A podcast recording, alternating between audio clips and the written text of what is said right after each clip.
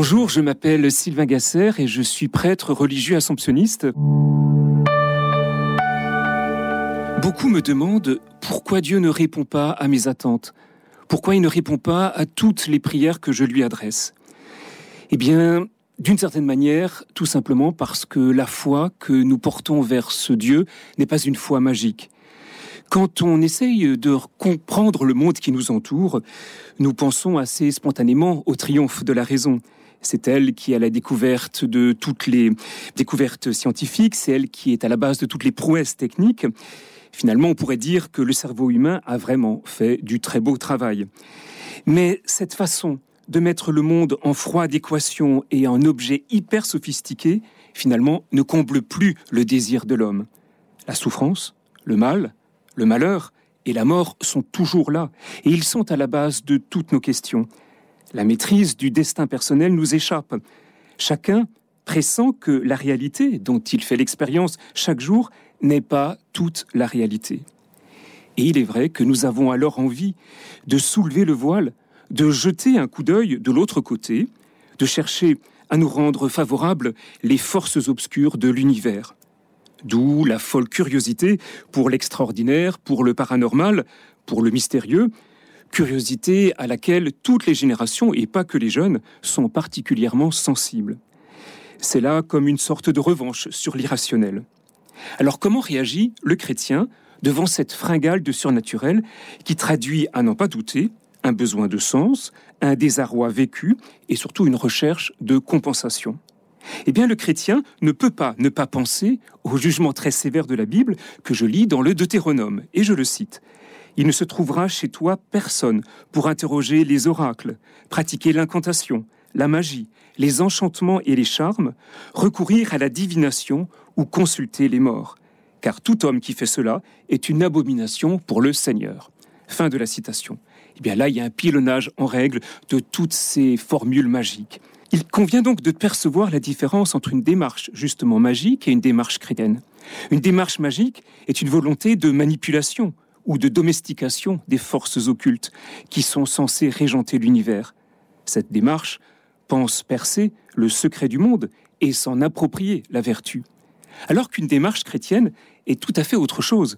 C'est une recherche du visage de Dieu qui s'est révélé en Jésus de Nazareth. Cette démarche s'ouvre à la grâce d'un Dieu qu'elle ne mérite pas et qui creuse davantage son attente. Avant d'exprimer nos questions, avant de demander au Seigneur qu'il réponde à toutes nos revendications, nous devons d'abord exprimer notre attente, que le Seigneur vienne, qu'il soit simplement présent. C'est pour cela que le chrétien sera toujours réticent devant le culte du merveilleux et du fantastique. Jésus n'a jamais fait de miracle pour épater la galerie. Il a posé des signes pour étayer une démarche de foi. Et l'Église, d'ailleurs, ne se précipite pas pour officialiser les apparitions, par exemple, de la Vierge Marie. Au fond, les deux choses les plus extraordinaires de l'Évangile, les deux signes qui nous sont donnés sont les suivants. Un nouveau-né emmailloté et couché dans une mangeoire, et un innocent condamné au supplice de la croix. Il n'y a pas à chercher ailleurs un supplément de révélation ou un supplément de spectacle, puisque tout est là et tout est dit un amour qui se dit en pleine humanité, une parole qui perturbe tous les ordres établis, deux bras ouverts pour faire tenir ensemble l'espérance des hommes et la tendresse de Dieu.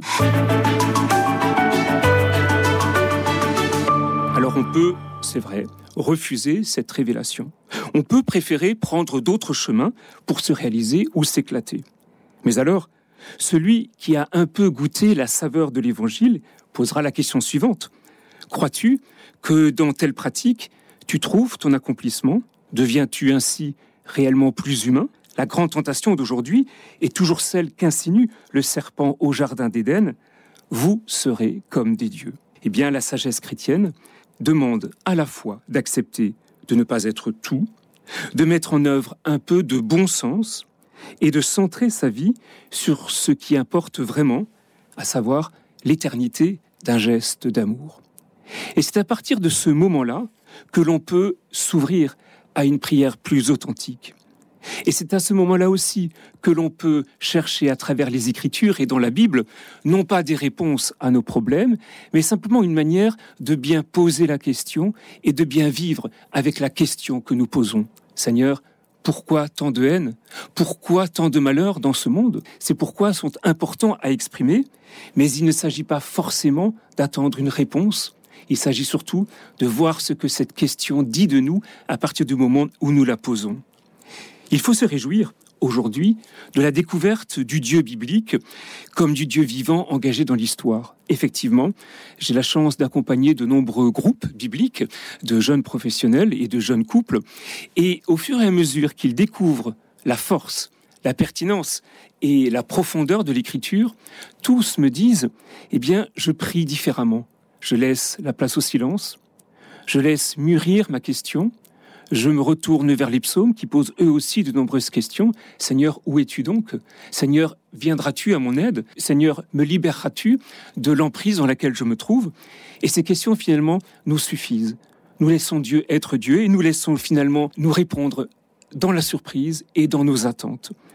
D'une certaine manière, quand je lis la parole de Dieu, je découvre que Dieu échappe à notre mainmise. Dieu excède notre appréhension, Dieu s'évade de notre théologie, et si le règne de Dieu s'avance dans le monde, c'est bien masqué, et son secret demeure. Nul ne peut le circonscrire à un lieu déterminé à l'exclusion d'autres. Alors il peut être commode d'appeler Dieu au renfort de sa pauvre politique et de sa pauvre analyse. Il est assez commode de demander à Dieu d'opérer et de réaliser ce que je ne peux pas faire. Mais Dieu ne se laisse pas enfermer dans ce jeu-là. Il se révèle dans les pauvres et les petits, il s'y cache aussi en les laissant à leur propre lutte, à leur propre recherche. Et la rencontre de Dieu, et c'est cela sans doute le plus important, s'alimente sans cesse de sa recherche. Dieu est encore là où nous ne le savions pas. La tâche du chrétien n'est donc pas de l'assigner à résidence, mais de le pister à sa trace. Et je dis souvent ceci, notamment à des jeunes qui se posent la question de savoir où est Dieu. Tu veux trouver Dieu? Eh bien, cherche-le. Tu l'as trouvé? Eh bien, ce n'est pas Dieu. Parce que Dieu ne se laisse pas enfermer dans une réponse, il se laisse chercher et désirer. Autant dire qu'il s'agit de laisser Dieu être Dieu. Dieu est d'abord Dieu, et comme le disent les théologiens, il est plénitude, il est surabondance, il est gratuité, il ne se comprend qu'à partir de lui-même. Nous l'avons compris, le seul vrai signe des temps qui nous soit donné Jésus le Christ. Car il est lui l'humanisation de Dieu dans notre histoire, il est la personnification du règne dans l'histoire. Mais cette clé n'est pas un répondeur automatique. Devant l'actualité, Jésus ne nous décharge pas de notre réflexion et de notre liberté. Merci Père Sylvain Gasser, je le rappelle, vous êtes prêtre assomptionniste à Paris.